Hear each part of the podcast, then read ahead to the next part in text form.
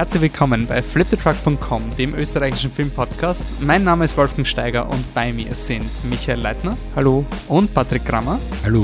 Wir haben ein ziemlich vollgestecktes Programm für euch. Unter anderem diskutieren wir The Florida Project, Unsane, Die letzte Party deines Lebens, Mura, I, Tonya, Pacific Rim Uprising und zum Schluss noch L'Animal. Okay, gut, dann fangen wir an.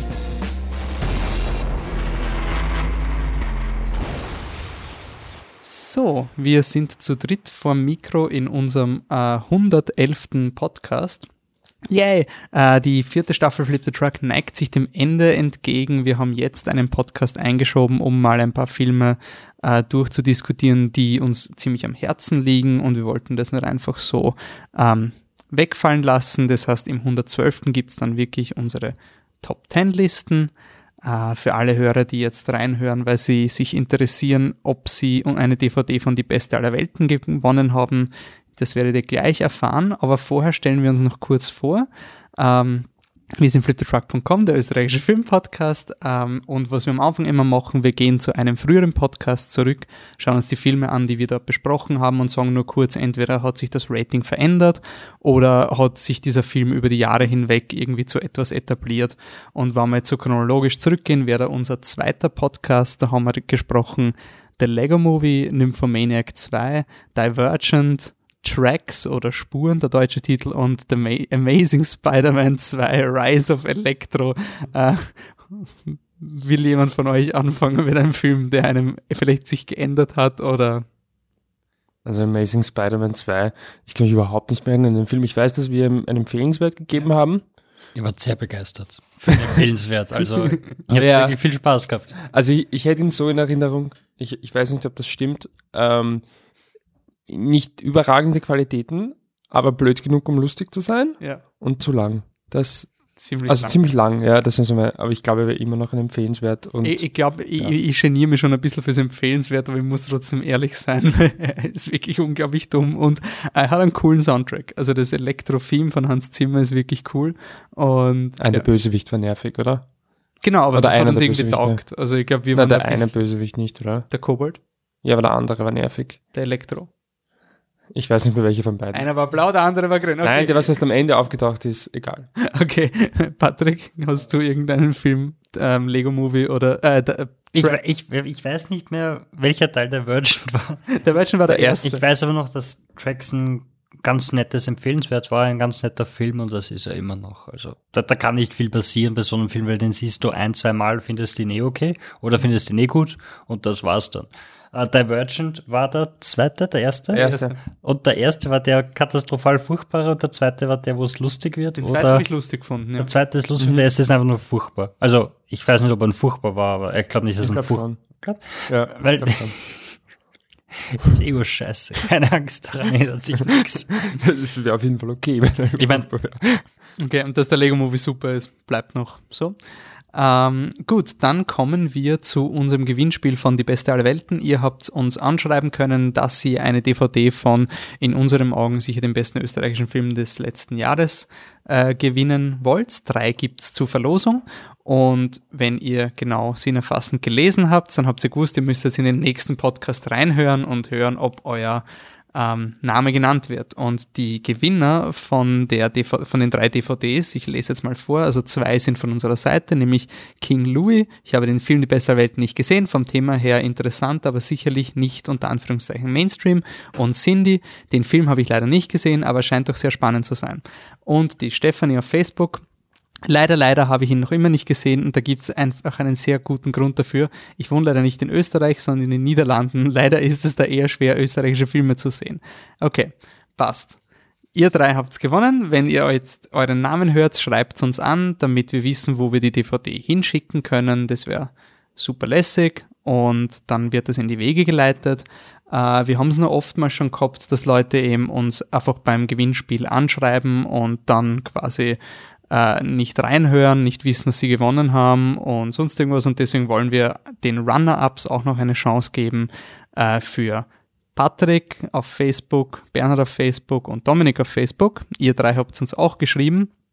Ähm, wenn ihr den Podcast hört, schreibt uns quasi auch eine E-Mail-Adresse mit euren Kontaktdaten, eine E-Mail an gewinnspiel.flipthetruck.com. Äh, und wenn sich die ersten drei nicht melden, kann es sein, dass ihr da einfach nachrückt, weil wir sind schon der Meinung, dass Hörerinnen-Treue belohnt werden soll. Machen wir eine Frist von einer Woche, zwei Wochen? Zwei Wochen, zwei Wochen? würde ich sagen, ja. Also nach Ausstrahlen des Podcasts. Klar zwei Wochen, je nachdem, wie lange mit Schneiden brauche. Aber es, soll, es sollte irgendwie Mitte April sollte das sein. Wie gesagt, Bernhard, Patrick, Dominik, wenn ihr das hört, dann schreibt sofort an. Das gleiche gilt für King Louis, Cindy und Stephanie. Gut, danke fürs Mitmachen und ich hoffe, euch gefällt dieser Film. Uns hat er unglaublich gefallen. Und damit kommen wir ins Quick and Dirty Segment. Wir haben nämlich seit der Oscar-Verleihung eigentlich keinen regulären Podcast mehr gemacht und wir haben unsagbar geniale Hype-Filme gesehen die dann doch nicht solche unsagbar genialen Hype-Filme waren, aber wir müssen sie abhandeln, wir müssen wissen, wir haben sie im Podcast, glaube ich, noch nie erwähnt, aber off-Mic gab es viel Hype für Heilstätten. Michi, es Heilstätten, was ist es? Warum hypen wir uns auf diesen Film? Es ist der klassische Fall eines Wiener Bergfilms. ähm, das äh, ja, Heimkino, Cineplex, Wiener. Cineplex Wienerberg, Heimkino von Anne und mir, wo wir uns nur die guten Filme anschauen, wo uns dann auch die deutsche Synchronisation nicht stört. In dem Fall ist es eh der Originalton.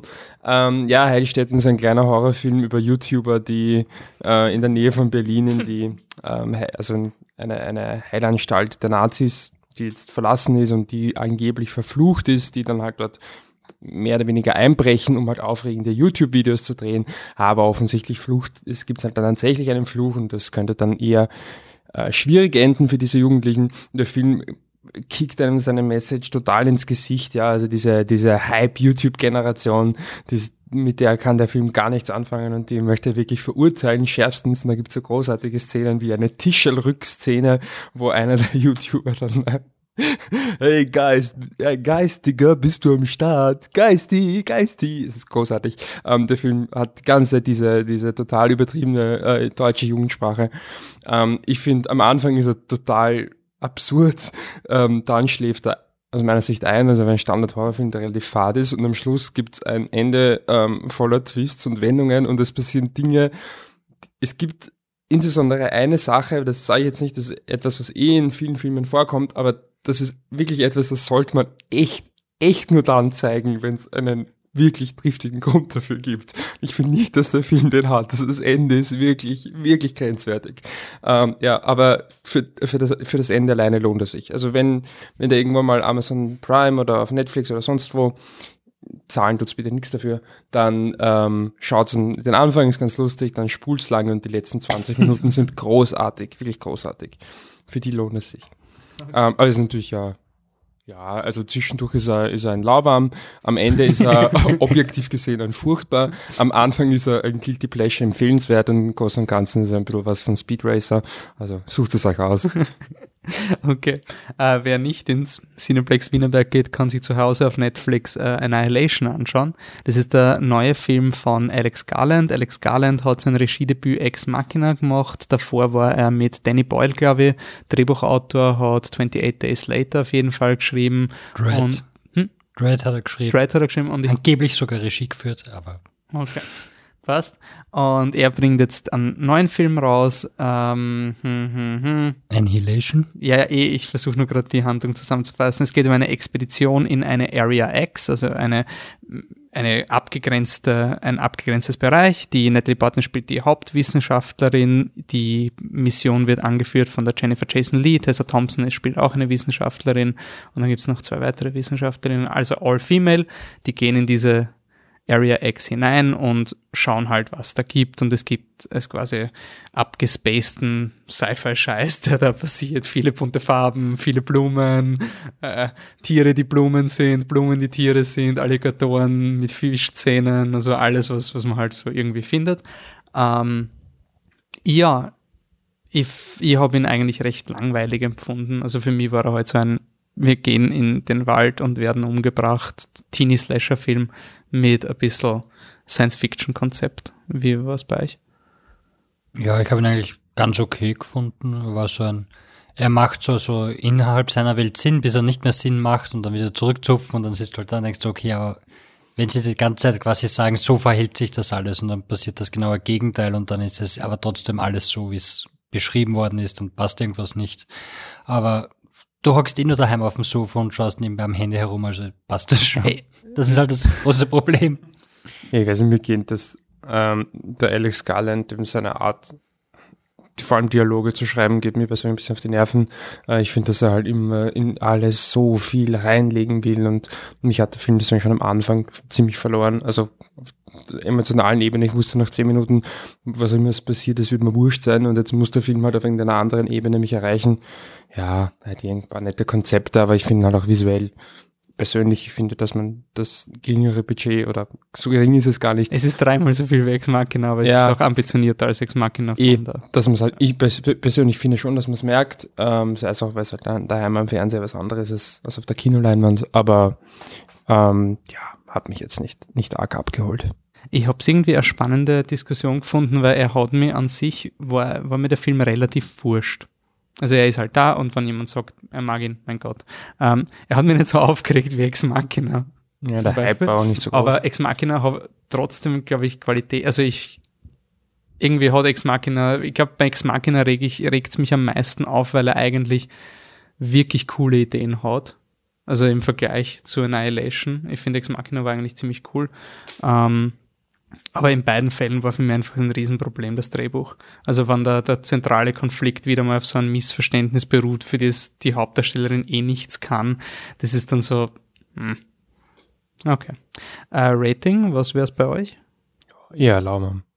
Ja, empfehlenswert. Okay, bei mir war es Lauwarm. Michi rettet uns vor dem Lauwarm, es gibt uns einen coolen Film. Tomb Raider ist im Kino. 15 Sekunden hast du gesagt, gell? Ja, wie, ah, Überleitung, scheiße, in Ex Machina hat Alicia Vikander mitgespielt, jetzt spielt sie in Tomb Raider mit, sie ist Lara Croft. Go. Weißt du, drei Dinge, an die du dich bald nicht mehr erinnern kannst, dass sie dort mitgespielt hat, an meine Review und an den Film. Ende. Fünf Sekunden. Yes! okay, passt. So, jetzt Patrick, bitte rett uns. Wir brauchen was Lustiges. Game Night spielt wahrscheinlich nicht mehr im Kino, wenn er rauskommt. Aber demnächst gibt es eine DVD, die ihr kaufen solltet. Oder eine Blu-ray.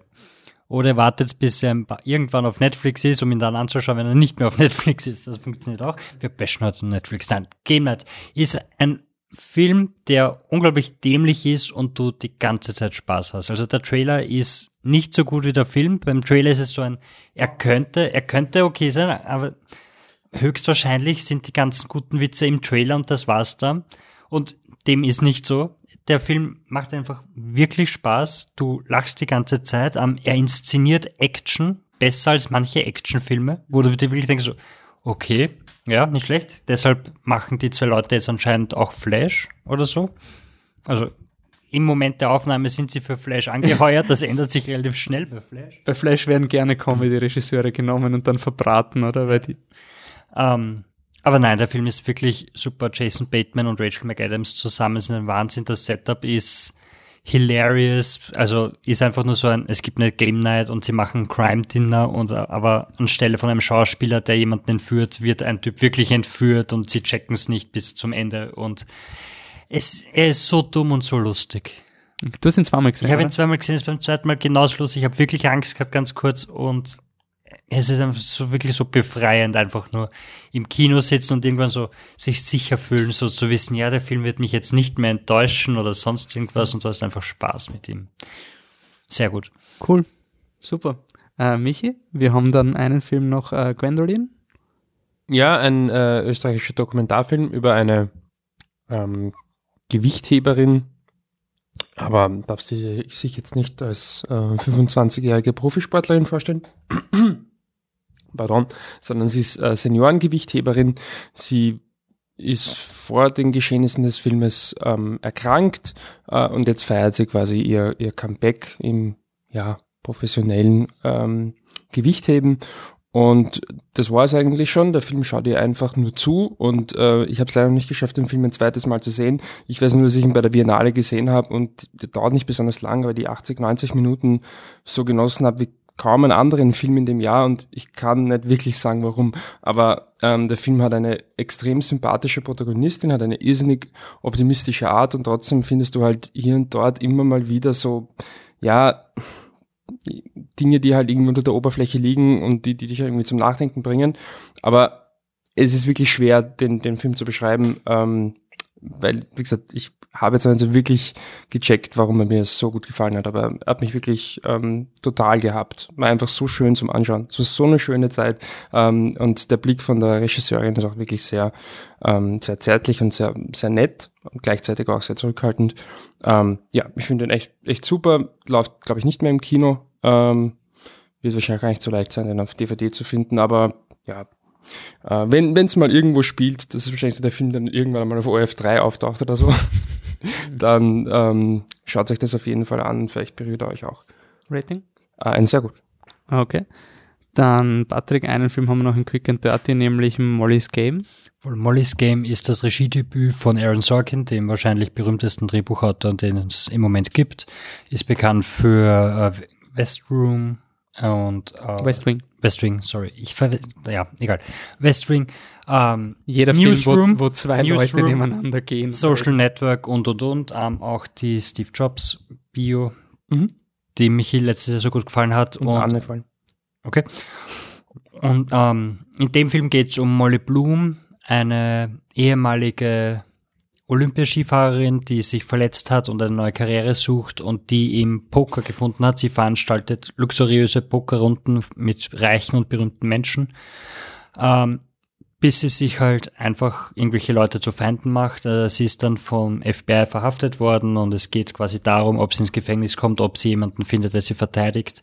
Sie findet den Verteidiger dann in Idris Elba und erzählt ihre Lebensgeschichte quasi rückwirkend ähm, Aaron Sorkin ist als Regisseur noch nicht so gut drauf wie als Drehbuchautor, obwohl das dem Film überhaupt nichts wegnimmt. Der Film ist cool und spannend und interessant und hat eben all diese Kriterien, die einen Aaron Sorkin-Film einfach gut machen. Also guter Dialog, der sehr schnell vorgetragen wird, ähm, eine großartige Jessica Chastain und einen üblich guten Idris Elba. Ähm, der Film macht Spaß, obwohl es dabei viel um Poker geht, was ja meistens nicht so spannend ist. Aber Nichtsdestotrotz eine Empfehlung, ein sehr gut sogar. Okay, cool. So, dann sind wir da jetzt eigentlich recht schnell durch äh, 1, 2, 3, 4, 5, 6 Filme, glaube ich, durchgeprescht. Jetzt nehmen wir uns ein bisschen wieder Zeit, kommen ein bisschen runter und ähm, diskutieren Filme äh, länger. Und der erste auf der Liste ist ein Film, der uns schon lange begleitet. Äh, auf der Biennale gab es ihn schon zu sehen, hat viele Leute begeistert. Dann war lange Zeit die Frage, ist er nicht vielleicht sogar ein, ein großer Oscar-Mitmischer? Das ist dann leider nicht so worden, aber das ändert nichts an der Qualität des Films. The Florida Project ist jetzt im regulären Verlauf. Und äh, Patrick, willst du zuerst reden oder hören wir einen Clip? Ähm, hören, nein, ich mache Setup. Ähm, Florida Project von Shaw Baker, den wir von Tangerine kennen. Ähm, die Geschichte ist, es gibt uh, zwei so Geschroppen, zwei so kleine Kinder, die in den Sommerferien nichts zu tun haben und überall Unheil anrichten und vor allem uh, Willem Dafoe in den Wahnsinn treiben, der quasi der Vermieter ist um, und das spielt alles quasi in den, in den White Trash in den Slums in Orlando. Also im Hintergrund hast du immer das glorreiche Disneyland und vorne hast du die Slums und, und die Unterschicht. Mhm. Okay, I warned you. One drip and you're out. Oh, come on! Out now. It's gonna melt outside. It's melting inside, too. But Bobby. Out. Thank you very much. You're not welcome. okay, gut. Ja, und darum geht es in dem Film, die Kinder treiben Schabernack und der Willem Dafoe mag sie eigentlich, aber sie gehen ihm am Arsch. Und es entwickelt sich dann so ein, so ein Sozialdrama um die Mutter von dem kleinen Mädchen quasi, die versucht, irgendwie an Geld zu kommen. Ähm, sie leben in so einem Motel, dass man nur, ich weiß nicht, ich glaube einmal im Monat oder sowas müssen sie für mindestens eine Nacht ausziehen, damit sie wieder zurückkommen können wegen irgendwelchen Gesetzen. Dann müssen sie ins Motel nebenan gehen. Die sind alle quietschbunt angemalt, weil sie eben in diesem Disneyland-Theme sind. Und es, es konterkariert einfach dieses Zuckerpapier, schöne Disneyland-Gehabe oder Disney World-Gehabe in Orlando einfach mit der Realität, mit Leuten, die quasi so nah am Paradies sind, aber trotzdem nichts haben. Ähm, Kinder, die trotzdem versuchen, irgendwie Spaß zu haben oder einfach ihr Leben zu leben und Mütter, meist, also eigentlich alleinerziehende Mütter, die in der Situation versuchen, irgendwie über die Runden zu kommen. Ähm, es ist ein netter Film, es ist ein lieber Film, es ist aber auch ein harter Film. Du hast es, ein wiederkehrendes Thema ist das kleine Mädchen in der Badewanne, das sich halt einfach immer duscht, da und da drin sitzt und du weißt nicht genau warum, bis das, bis das aufgeschlüsselt wird, warum der eigentlich jeden Tag da und in der Badewanne hockt für Stunden. Und es ist dann einfach nicht schön. Und, und dieses Drama, das sich, das sich abwickelt rundherum, ist einfach auch nicht angenehm zum Zuschauen, weil du hast, diese Kinder haben nur sich und die, die Mütter haben auch nur sich. Und dann streiten sich die Mütter, weil die Kinder Blödsinn machen und und Willem Dafoe steckt in der Mitte und versucht einfach nur irgendwie zum Helfen, während er versucht, seinen Job nicht zu verlieren, weil sich die einfach aufführen wie die Ärgsten. Und man hat einfach immer diese Idee, dass das Beste, was ihnen passiert, ist, dass sie einmal auf einer Wiese sitzen, während das tägliche Feuerwerk in Disney World passiert oder das wöchentliche und sie freuen sich voll drauf, weil das ist einmal, wo sie quasi die Idee haben, dass sie auch in demselben Paradies wohnen. Und äh, Shaw Baker hat da einfach, glaube ich, schon ein voll ein wirklich schönes und gutes äh, Sozialdrama gemacht, das sich jetzt nicht so, so beklemmend anfühlt. Also es sitzt nicht die ganze Zeit auf deiner Brust und drückt dir die Luft raus, was, was bei der Thematik leicht möglich wäre und was auch normalerweise, glaube ich, passiert. Und das macht den Film schon ziemlich cool, eigentlich. Ja, macht das ja mit äh, quasi mit der Kinderperspektive. Ja. Also du hast eigentlich dieses ähm, also der dramatische Aspekt, auch der realistische Aspekt des Films sind halt, ist halt vor allem die Mutter von der Mooney, also von der Hauptfigur, von dem ähm, Haupt, das Mädel, die ist die Hauptfigur. Und ähm, aber natürlich ist die Mutter dann und ihre Geschichte extrem wichtig, aber die meiste Zeit laufst du halt mit diesem Mädel durch die, diese eigentlich Non-Welt, die halt für sie aber das Größte ist. Ähm, und die hat ja eigentlich den ganzen Tag Gaude und einen Spaß und der geht ja eigentlich gut, bis dann halt ja so langsam klar wird, dass halt ja diese diese Welt, in der sie da halt lebt, dass die halt auf eine gewisse Art und Weise dann zusammenbrechen wird. Ich muss sagen, dass das der also ich habe dann, wir nähern uns unserer Top Ten Liste und ich habe irgendwie dann so über das, das äh, Filmjahr nachgedacht und draufgekommen, dass irgendwie ich eigentlich kaum einen Film habe. Also ich habe schon Filme, die auch traurig sind und so die ich sehr mag, aber, aber keiner von denen schlägt mir so richtig in die Magengrube, dass mir die Luft wegbleibt. Und der Film macht ja, ich bin schon. Also das ist die, die eine Ausnahme. Ähm, es, er findet dann schon noch irgendwie so ein Ende, was ja eh schön ist, aber eigentlich kannst nicht mehr wirklich lächeln drüber. Und ähm, ansonsten ist er, finde ich, am Ende schon, wie sich die Geschichte dann entwickelt, bleibt mir schon ein bisschen die Luft weg. Also das war wirklich der Film, der mich total ja, niedergeschlagen hat. Und ich habe den ähm, auf einem Screener geschaut mit, mit der Anne, die konnte ihn auf der Biennale sehen, ich nicht. Ich bin, glaube ich, nahe fünf Minuten da, da gesessen und habe sie gefragt, warum? Warum schaust du diesen Film noch einmal? Warum, warum, warum? Also ich muss ehrlich sagen, mir hat der, mich hat der voll erwischt auf einer ja, traurigen Ebene. Ähm, das hat das echt ziemlich fertig gemacht. Aber aber es natürlich hat auch so eine schöne Momente und ich finde ähm, die Schauspieler in dem Film, also drei Schauspieler, ich weiß nicht, hast du die Mooney-Schauspielerin rausgeschrieben?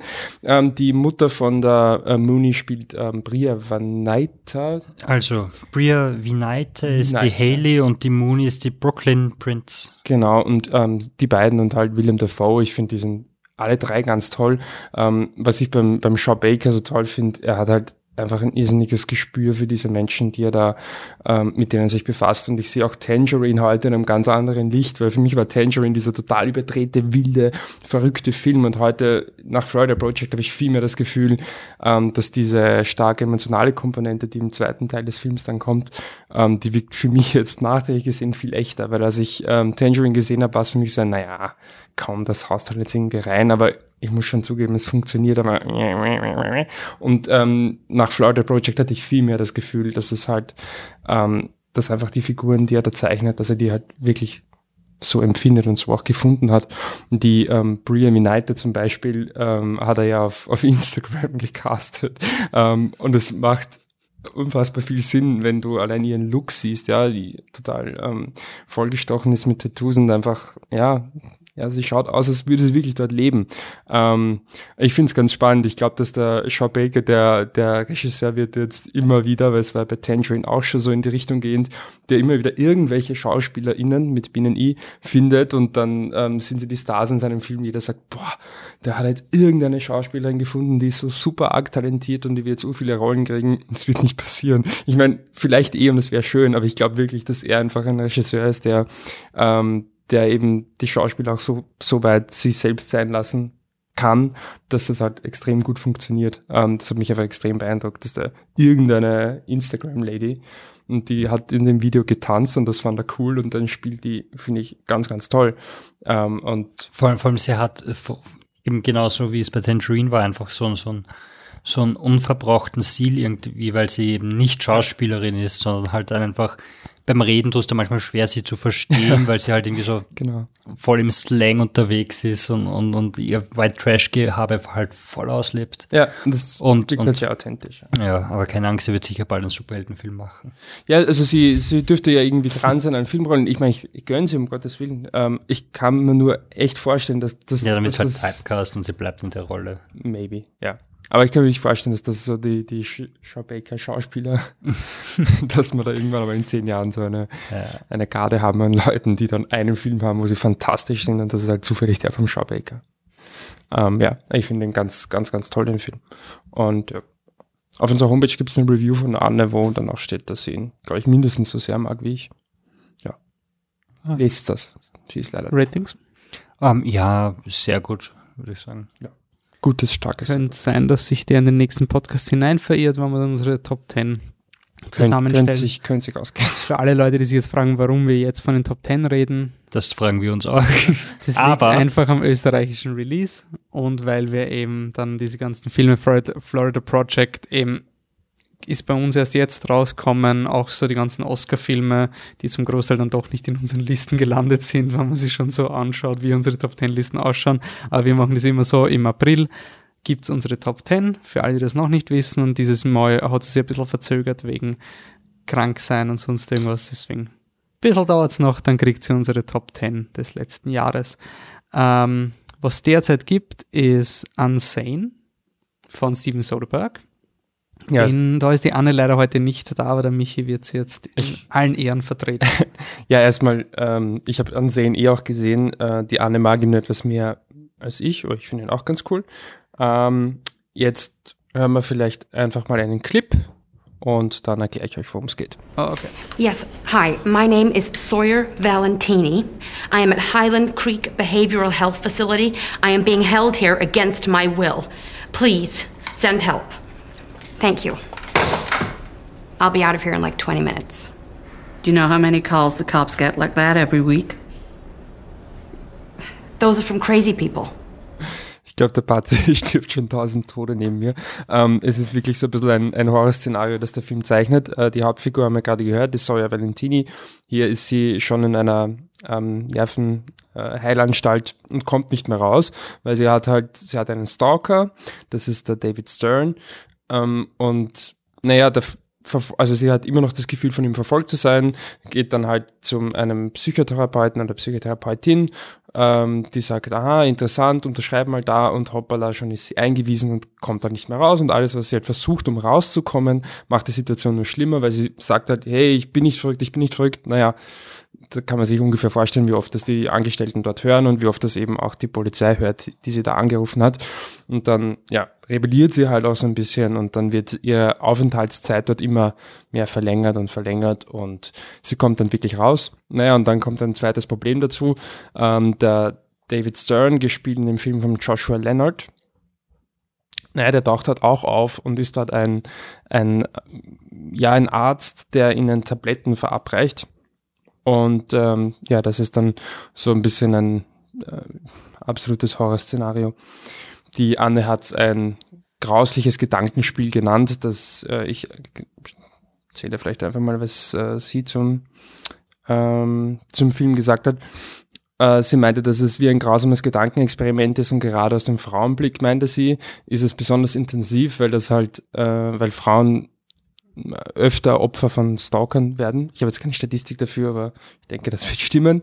Ähm, und äh, dass das halt eigentlich, wie gesagt, die, das totale Horrorszenario ist, dass du dann halt mit einem eigenen Stalker dort ähm, in einem, in einem äh, Institut bist. Außerdem hat sie den Look des Films sehr gelobt. Ähm, sie meint, das ist ein gutes Ugly und mag den B-Movie-Look von dem Film sehr. Ja, da würde ich auch zustimmen. Ähm, der Film ist mit äh, iPhones gedreht. Das hat der Steven Soderbergh gemacht unter einem Pseudonym, das ich jetzt nicht aufgeschrieben habe, aber es ist er. Und ähm, hat auch einen, so einen, weiß nicht, Braunfilter, hat der Batzi gemeint. Ich bin schlecht mit Farben, aber es ist ein Filter drüber. Es schaut eklig aus. Er klebt immer total dran an den, an den Gesichtern. Vor allem die Claire Foy bringt ein paar Mal in so ganz komische Perspektiven, wo sie schon fast ein bisschen unmenschlich aussieht, weil die Perspektive einfach so komisch ist und so verzerrt ist. Ähm, und hat halt wirklich diesen starken B-Movie ähm, Drive, was, was auch vor allem sich in der Story widerspiegelt. Ich fand den Film am Anfang ganz cool, weil du hast halt so ungefähr, ja, ziemlich kurz, aber doch ist es halt, bist du dir halt nicht sicher. Du hast ähm, hat es Side-Effects von Steven Soderbergh, der sich, der eigentlich coole Sachen über das ähm, amerikanische Gesundheitssystem anspricht und dann so lange sich im Kreis twistet, bis es zwar immer noch ein sehr unterhaltsamer Film ist, aber halt eigentlich überhaupt keine Kritik mehr an irgendwas ist. Und ähm, in dem Film bist du halt am Anfang nicht sicher, ob er nicht vielleicht dieses Thema hier stärker ausbaut und ähm, irgendwann einmal ist, fällt dieses Mysterium dann aber sozusagen weg und dann finde ich, hängt in der Mitte ein bisschen bisschen durch, eher am Ende wieder irrsinnig weird wird und total vielschichtig wird. Und er hat irrsinnig viele coole solche Subtexte, wie zum Beispiel mit dem Handy, also ich glaube, dass es Matt Damon ist, der also Matt Damon hat einen Kurzauftritt, ähm, der irgendwie meint, ja, du solltest jetzt auf jeden Fall dein Handy irgendwie abschalten oder halt, das ist jetzt dein größter Feind. Naja, und später ist sie dann halt in der Heilanstalt und ja, guess what, sie braucht unbedingt ein Handy und jetzt hat's keins. Und das ist eigentlich ein ganz, da hat ein paar solche coolen Dinge. Ähm, und wie gesagt, gerade am Ende wird auch ihr, die Hauptfigur dann total komisch. Also auch das Ende finde ich echt cool und wie so ein bisschen den Head scratchen. What? Ähm, und hat einfach so Dinge, quasi es kommt der Twist und dann, aha, okay, ist eh nicht so, aber irgendwie, naja, also ganz koscher ist dann, sind manche Dinge dann doch nicht. Das macht er cool. Ähm, ich habe auch generell nichts gegen dieses, gegen diesen B-Movie-Stil, ähm, auch nicht, was die Story betrifft und ich verstehe schon, dass das halt irgendwie als Entschuldigung reichen muss, dass die Story halt so Hanebüchen ist, aber mir war es ein bisschen zu Hanebüchen. Also ich habe ehrlich gesagt mich halt dann ähm, während des Films teilweise ein bisschen verloren, weil es halt, ja, es macht halt wirklich gar keinen Sinn. Also es ist halt wirklich diese klassische, ähm, er hat den unfassbaren Masterplan, den allergrößten Masterplan aller Zeiten und es ist halt hinten und vorne der ärgste Zufall, dass das, was passiert, passiert. Das sowas reicht mich halt überhaupt nicht. Da, da verlieren mich Filme eigentlich regelmäßig, vor allem wenn sie dann doch noch so einen ernsten, ernsten Vibe haben wollen. Aber er hat ein paar echt weirde Sachen, die, die ich cool finde und er hat eine ganz einfach gemachte, aber sehr coole ähm, äh, Durchdrehszene mit der ähm, Hauptdarstellerin, wo quasi äh, du siehst sie halt, ähm, also sie ist in einem Raum und es dreht sich und die Kamera dreht sich schnell hin und her und drüber wird gelegt ein Bild ähm, von von vorne, also einmal von hinten, einmal von vorne. Damit hast du quasi ähm, ihr Gesicht siehst du auch und du siehst halt einerseits den Raum, in den sie schaut, einerseits aus der Perspektive hin und her und das erzeugt einen ganz komischen psychedelischen Effekt ähm, und das hat irgendwie was ganz, was Rohes, wo du merkst einfach, so hat er das gemacht und das hat einen sehr, sehr coolen ähm, Effekt, ja, echt getaugt, die Szene, obwohl es das nicht aushält, weil es einfach schier ist. Ähm, aber das war hast die du, Intention. Hast du gesagt, dass er mit dem iPhone gedreht worden ist? Ähm, ja, und die ähm, Claire Foy möchte ich auf jeden Fall noch ähm, rausstreichen. Die Hauptfigur ähm, fand ich echt, echt super, super gut in dem Film. Und ja, bei mir ist er halt empfehlenswert, weil er mich in der Mitte doch ein bisschen verloren hat. Ähm, die Anna fand ihn sehr gut. Okay. Gut, dann kommen wir von dem Psycho-Horror aus Amerika, oder? Mhm. Na, zum, zum Psycho in Österreich. Wir kommen zur letzten Party deines Lebens. Äh, der mittlerweile dritte Film von Dominik Hartl. Äh, Michi, du hast seinen ersten Film auf die Diagonale Beautiful Girl. Beautiful Girl. Fand ich und gut. dann hat er Lederhosen-Zombies gemacht, letzte Slash, der hat mir eigentlich sehr gefallen. Und jetzt kommt er mit einem Matura-Reise-Slasher. Also Setup ist österreichische Schüler, 18 Jahre Schule vorbei, jetzt fahren wir nach Kroatien zum einem der Matura, großen Maturreiseanbieter XJam und Party, Party, Party, aber es kann halt sein, dass vielleicht ein Killer unterwegs ist und der meuchelt Leute aus der Klasse von der ähm, Julia ab. Die Julia wird gespielt von der Elisabeth Wabic, die kennen wir aus 17, wo sie auch schon die Hauptdarstellerin war. Jetzt ist sie in die letzte Party deines Lebens und dann gibt's mal einen kleinen Clip davon. Das war keine Einbildung mit der Jessica im Wald. Ich habe auf Snapchat Fotos bekommen von der Jessica und von der Denise, die Gesichter so halb auskratzt. Was? Zeig her. Ja, sind schon gelöscht. Hast du keinen Screenshot gemacht? Na, aber ich habe Jessicas Zimmerkarte auch gefunden. Wieso sollte wer solche Fotos schicken? Ja, weil sie umgebracht worden sind. Jetzt geht das wieder los. Du hast schon irgendwie so ein Aufmerksamkeitsdefizit, oder? Ich habe überhaupt kein Aufmerksamkeitsdefizit. Warum gehst du mich jetzt so an? Alter, du kommst zu spät und fängst wieder ich mit dem Scheiß zu spät, an. weil ich bei der Hey, wir Polizei sind wegen war. der Denise da, okay? Leute, Ja, aber die Polizei hat doch gesagt, das mit der Denise war ein Unfall. Und die Jessica ist doch in Rovin. Ja, und was, wenn nicht? Was ist, wenn es nur so ausschauen soll wie ein Unfall? Glaubst du, da rennt einer rum und weiß, was du letzten Sommer getan hast? vielleicht sind wir eh alle tot und das ist so eine fette Vorstellung oder so. Passt. Gut. Also ungefähr ein Eindruck von dem Film. Ähm, wie Sie schon im Clip gesagt haben, es ist, ich weiß, was du letzten Sommer getan hast, aber auf Österreichisch. Ähm, und mh, ja, schwierig. Ich bin heute ein bisschen ein Miesepeter bei dem Podcast. Jetzt habe ich Annihil- Annihilation schon gedisst, jetzt kommt dann der Rundumschlag zum österreichischen Film.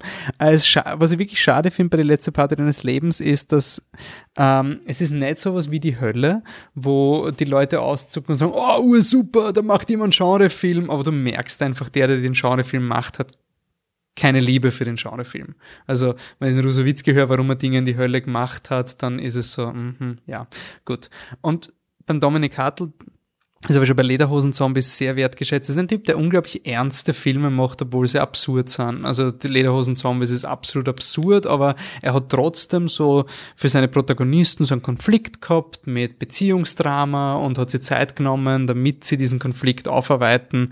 Und gerade bei so einem ironischen Ding wie Lederhosen-Zombies hätte ich das eigentlich gar nicht erwartet.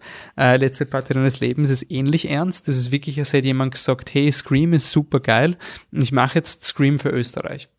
Und das macht er auch und das finde ich an sich super. Jetzt kommt halt dann immer dieses Genre-Argument und das ist dann immer urscheiße, wenn man sagt, ja, also für Genre-Fans kann man den Film empfehlen. Da, da schrillen schon die Alarmglocken beim österreichischen Film, wenn man das sagt. Weil das heißt dann eigentlich nur, der Film funktioniert nicht wirklich, aber die Leute, die gerne nicht Standard-Österreich-Filme schauen wollen, die werden ihm diese Fehler vergeben.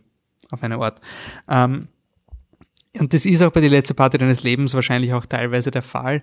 Ich finde halt das Problem ist, wenn es ein Genrefilm ist und ich mich freue, dass ich jetzt endlich Scream auf Österreichisch sehe, dann ist halt ziemlich blöd, wenn ich jeden Twist kommen sehe. Also wirklich so alles, jede Entwicklung in dem Film weißt du, was der Film jetzt, also zum Beispiel die Elisabeth Wabic wird von jemandem in Sicherheit gebracht und hat Urpanik, scheiße Gott, ich habe Angst vom Killer. In dem Moment findet sie unter seinem Bett das Telefon von ihrer verschwundenen Freundin. Okay, 100% der Typ ist unschuldig, aber sie wird es glauben, er ist schuldig. Genau das. Also du hast jeden Film schon gesehen.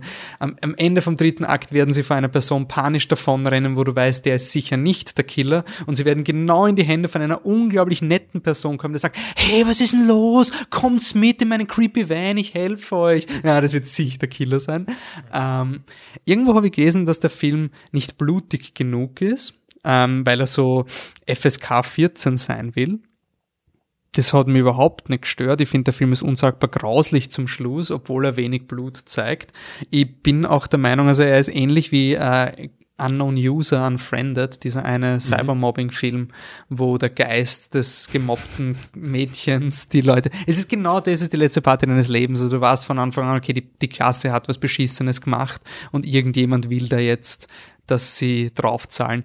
Ähm, es, mein Problem ist, dieses, was sie gemacht haben, ist so arg, wirklich so unsagbar arg, dass ich sage, das kannst du nicht in einen Slasher machen. Also, das, mir war das zu arg. Und es war einfach so ein. Im Sinne von, du bist auf der Seite vom Killer. Nicht einmal, es ist einfach, es ist der falsche Rahmen für so eine ernste Thematik. Also es ist einfach, es wird nicht, diese Ernsthaftigkeit, das musst du besser aufarbeiten, wenn du sagst, die Figuren sind damals so weit gegangen. Das ist, bei Unfriended war es ja so eine, sie hat ein Video hochgeladen und so, bla bla. Auch alles scheiße, nicht oder sonst irgendwas, aber es war eher so ein. Es war Cybermobbing. Du kannst das irgendwie als Zuschauer leichter auskoppeln. Bei dem Film habe ich mir gedacht, ah, das ist mir jetzt echt wild und dafür, dass am Ende vom Film alles happy peppy ist, ist für mich ein bisschen so ein okay. Also wenn am Ende, ich meine, ist bei so Scream überlebt, es überlebten immer ein paar Leute meistens, außer das ist ein absolut nihilistischen Film. Äh, und wann dann irgendwie so das Gefühl rüberkommt, es, es war vom Ende so wie Harry Potter 4, da stirbt ein Klassenkollege und dann siehst du Harry, Ron und Hermine, wie sie sagen, ah, oh, wir werden wohl nie ein normales Schuljahr haben. Und du denkst so, wow, bist du deppert, wer hat dieses Ende geschrieben? Das passt überhaupt nicht zu dem, was davor passiert. Genauso ist bei der letzte Party deines Lebens. Das Ende ist ein anderer Film. Also die, die Konfrontation mit dem Killer ist auf so einer anderen Ebene und mein Problem ist halt der Rest vom Film. Du hast keine emotionale Verbindung zu den Figuren. Also die Julia hat zwar eine Freundin, die verschwindet, die sie vermisst, was ihr auch im Clip gehört habt. Da wird nichts aufgearbeitet, du merkst nicht. Ich habe es wirklich schade gefunden. Also es war mir wirklich zu oberflächlich, was man was sagen muss, er ist unglaublich gut produziert und ähm, ich werde weiterhin jeden Film von Dominic Hartl schauen, weil ich finde trotzdem, dass er ein Regisseur ist mit unglaublich viel Potenzial. Also wie man das gemacht hat mit dem X-Jam, diese Passion zum Genrefilm ist wirklich absolut lobenswert und nicht ironisch oder sonst was. Es hapert bei Die letzte Party deines Lebens aber leider wirklich an der Ausführung. Also leider ein Lauwarm. Ähm, was steht am nächsten Plan? Äh, Mura. In Österreich. Auch Österreich. Ja, aber wir reisen nicht auf, wir gehen nicht auf Maturreise, sondern reisen in die Vergangenheit. Es, es gibt nicht wirklich äh, gute Clips zu dem Film, deswegen habe ich einfach was zum Trail zusammengeschnipselt. Da das an keiner Stelle wirklich passt, machen wir es am Anfang. Ich spiele mal den Clip. Nicht schuldig in allen Anklagepunkten. Franz Murer, der Schlechter von Wilna. Murer selbst ist ihr nachgelaufen und hat Rachel mit einem Genickschuss getötet. Dort haben sie auch meine Kinder nachgeschossen. Was sollten der Herr Mutter für einen Grund gehabt haben, sowas zu tun? Ich kann mir das nur als Verwechslung erklären. Ich habe von ihm nie ein abfälliges Wort über Juden gehört. Für die Juden war es nämlich gleich, wer gemordet hat. Ihr Feind ist der Mann in deutscher Uniform. Ja, ganz am Anfang des Clips haben wir Franz Murer gehört, gespielt von Karl Fischer. Er ist der Schlechter von Wilna, ähm, ist ein Nazi-Verbrecher, Ihm wird vorgeworfen, ähm, dass er ja Massenmord begangen hat. Und er wehrt sich natürlich dagegen und meint, er ist unschuldig und das sind ja eigentlich alles nur Missverständnisse.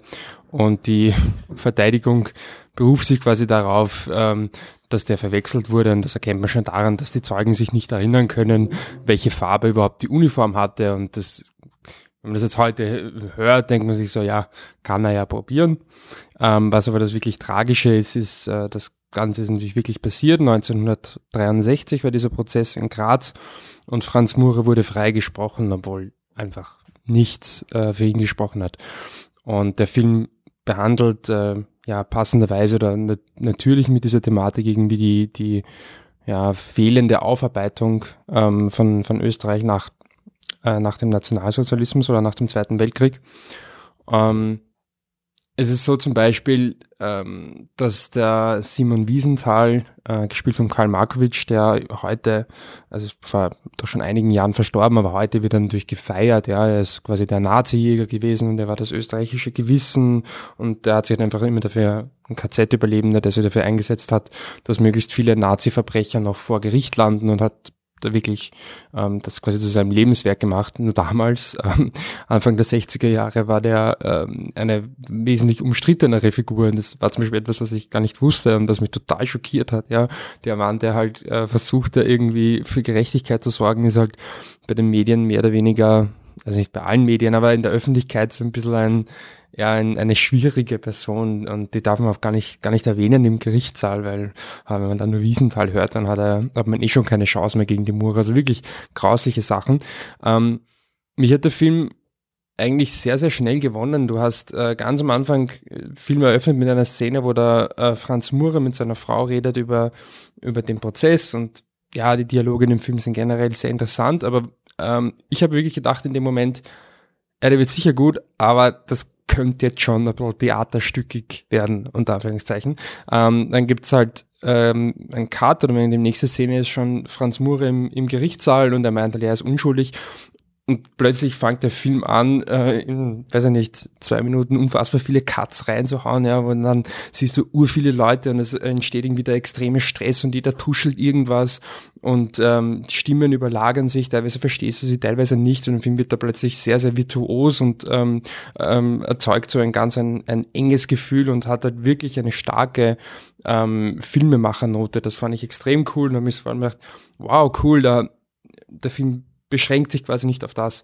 Ähm, er bleibt dann natürlich ein, ein dialoglastiges Drama ähm, und versucht diese Geschichte von möglichst vielen Aspekten aufzuarbeiten. Also du hast wirklich alles drinnen. Du hast die, die unter also die unter Anführungszeichen, du hast die Täterseite, du hast die, die Opferseite ähm, und du hast halt vor allem auch, was ein starkes Motiv äh, in dem Film ist, du hast dann einfach auch die Politik, die sich natürlich einmischt, weil ähm, wenn die, wenn da jetzt halt ein, ein äh, schwarzer, also mit Schwarz meine ich ÖVP, mit Rot SPÖ für die ähm, österreichischen, äh, deutschen Zuhörer. Das sind die zumindest zu der Zeit zwei wesentlichsten ähm, politischen Parteien in Österreich, ähm, die sich da die Macht mehr oder weniger über Jahrzehnte lang aufgeteilt haben. Äh, du hast halt quasi, wenn da jetzt ein schwarzer Politiker äh, vor Gericht sitzt, ein schwarzer Ex-Nazi, naja, dann kann halt der rote Justizminister da schon irgendwie versuchen, rigoros ähm, einzuschreiten und dann zu schauen, dass der auch wirklich verurteilt wird. Nur dann drohen die Schwarzen schon, ja, aber ihr Roten habt auch noch ein paar Nazis sitzen und dann holen wir uns die. Und dann wird das plötzlich eine, also eine, ein, ein Prozess, wo es wirklich um ein Verbrechen an der Menschheit geht, wird halt plötzlich zum politischen Kalkül und das ist total grauslich. Sitzt im Kino, du weißt, wie es ausgeht und bist einfach vollkommen wehrlos. Ähm, wenn man auch nur ein bisschen ein Gespür oder ein Verlangen nach Gerechtigkeit hat, ist der Film fast, fast unerträglich. Ähm, aber er macht's halt macht's wirklich gut. Ähm, und er hat auch einige Figuren, die, äh, insbesondere eine Figur, die ähm, ein Geschworener ist. Ich weiß, ich habe es noch nicht herausgefunden, ob, ob sie den erfunden haben, aber es kann schon sein, dass er wirklich echt ist, aber der hat halt jedenfalls einen, einen Konflikt, ähm, den möchte ich jetzt nicht spoilern, aber du merkst von Anfang an, okay, den wollen sie irgendwie stärker charakterisieren und es gibt einen ganz klaren Grund dafür und ähm, es wirkt ein bisschen wie so ein offensichtlicher Drehbuchmechanismus, aber es funktioniert voll gut und es ist wirklich, ähm, auch anhand von ihm bauen sie es dann wirklich wieder gut auf. Äh, das Einzige, was ich so, ich weiß nicht, ob man so einen Film wirklich vorhelfen kann, aber, aber ähm, er verliert manchmal so ein bisschen den Fokus, weil er halt so viel reinbringen möchte. Ähm, er bringt eben, wie gesagt, diese ganze Wiesenthal-Geschichte, er bringt viel über die, über die Opfer und wie sich die halt wie dann nachher weiterleben konnten und wie halt ihr, wie sie halt zu solchen Dingen stehen, was da passiert und auch äh, quasi wie die, die ähm, eben die jüdischen Opfer, die dann sich in, in Graz aufhalten für den Prozess, um auszusagen, wie die halt von der Bevölkerung auch gesehen werden, so urgrauslich und schier. Ähm, und es ist voll wichtig, dass das alles drin ist. Aber manchmal, wie gesagt, verliert er so minimal den Fokus. Ähm, aber spätestens ist dann, also das Ende ist auch, es hat so ein bisschen einen, ich finde es minimal trashig, hat er so einen, einen äh, so eine Schrift, ja, wie das klassische, ähm, und Franz Murer ist dann dann und dann gestorben und bla bla bla bla. Und das klatscht da irgendwie so relativ, ja, witzlos einfach den Text drüber über das letzte Bild. Aber eigentlich andererseits ist es auch nicht so schlecht, dadurch bleibt das letzte Bild, das wirklich sehr, sehr stark ist, halt länger am, am, am Schirm. Ähm, nee, ist wirklich echt cool gemacht. Ähm, Würde ich mir auf jeden Fall äh, anschauen, gerade wenn man Österreicher ist, ähm, weil es halt, ich finde halt schon, dass es immer halt sowieso etwas sehr Aktuelles noch immer, weil einfach dieser Einfluss von, von Politik in, in solche Geschichten halt wahrscheinlich nie ganz weg sein wird, oder zumindest heutzutage sicherlich nicht weg ist. Ähm, und gleichzeitig natürlich ist es eine historische Aufarbeitung und kann man sich ein bisschen beschäftigen mit der Geschichte. Ähm, es ist kein Film, wo man nachher glücklich aus dem Kino geht, aber wirklich, wirklich gut gemacht, hat mich echt, echt beeindruckt und das auf jeden Fall ein sehr gut und eine starke Empfehlung. Mhm, cool. Hat er auch auf der Diagonale den besten Spielfilm gewonnen, oder? Ja. Ähm, ist damit der Nachfolger von äh, Los Decentes. okay. Noch immer nicht gesehen. Aber ihr habt ihn gesehen. Ja. Ein anderer Film, der mit, der mit vielen Lobpreisungen überschüttet wurde, ist I, Tonya.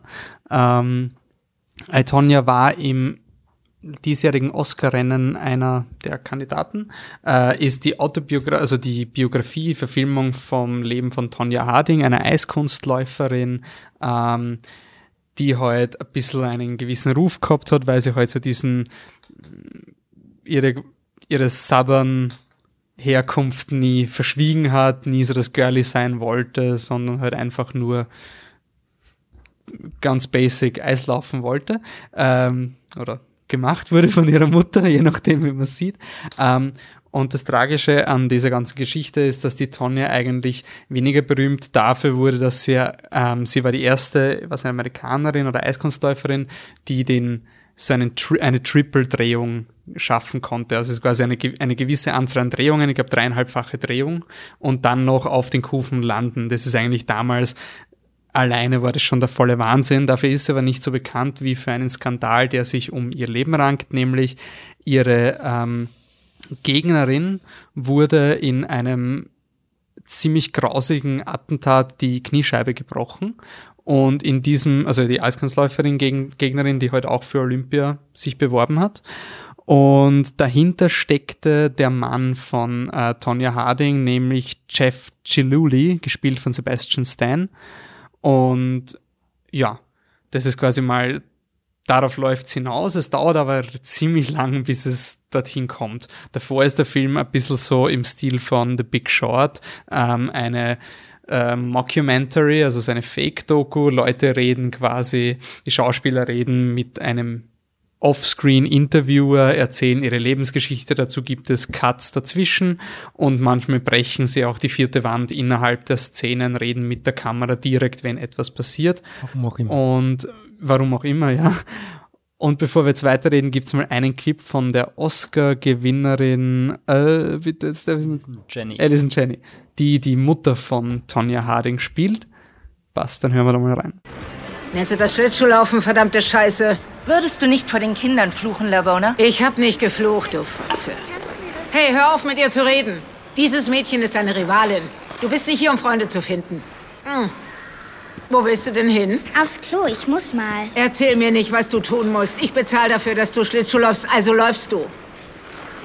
Komm mal her. Tja, irgendwann musst du vom Eis runter, kapiert? Ich bleibe hier und warte.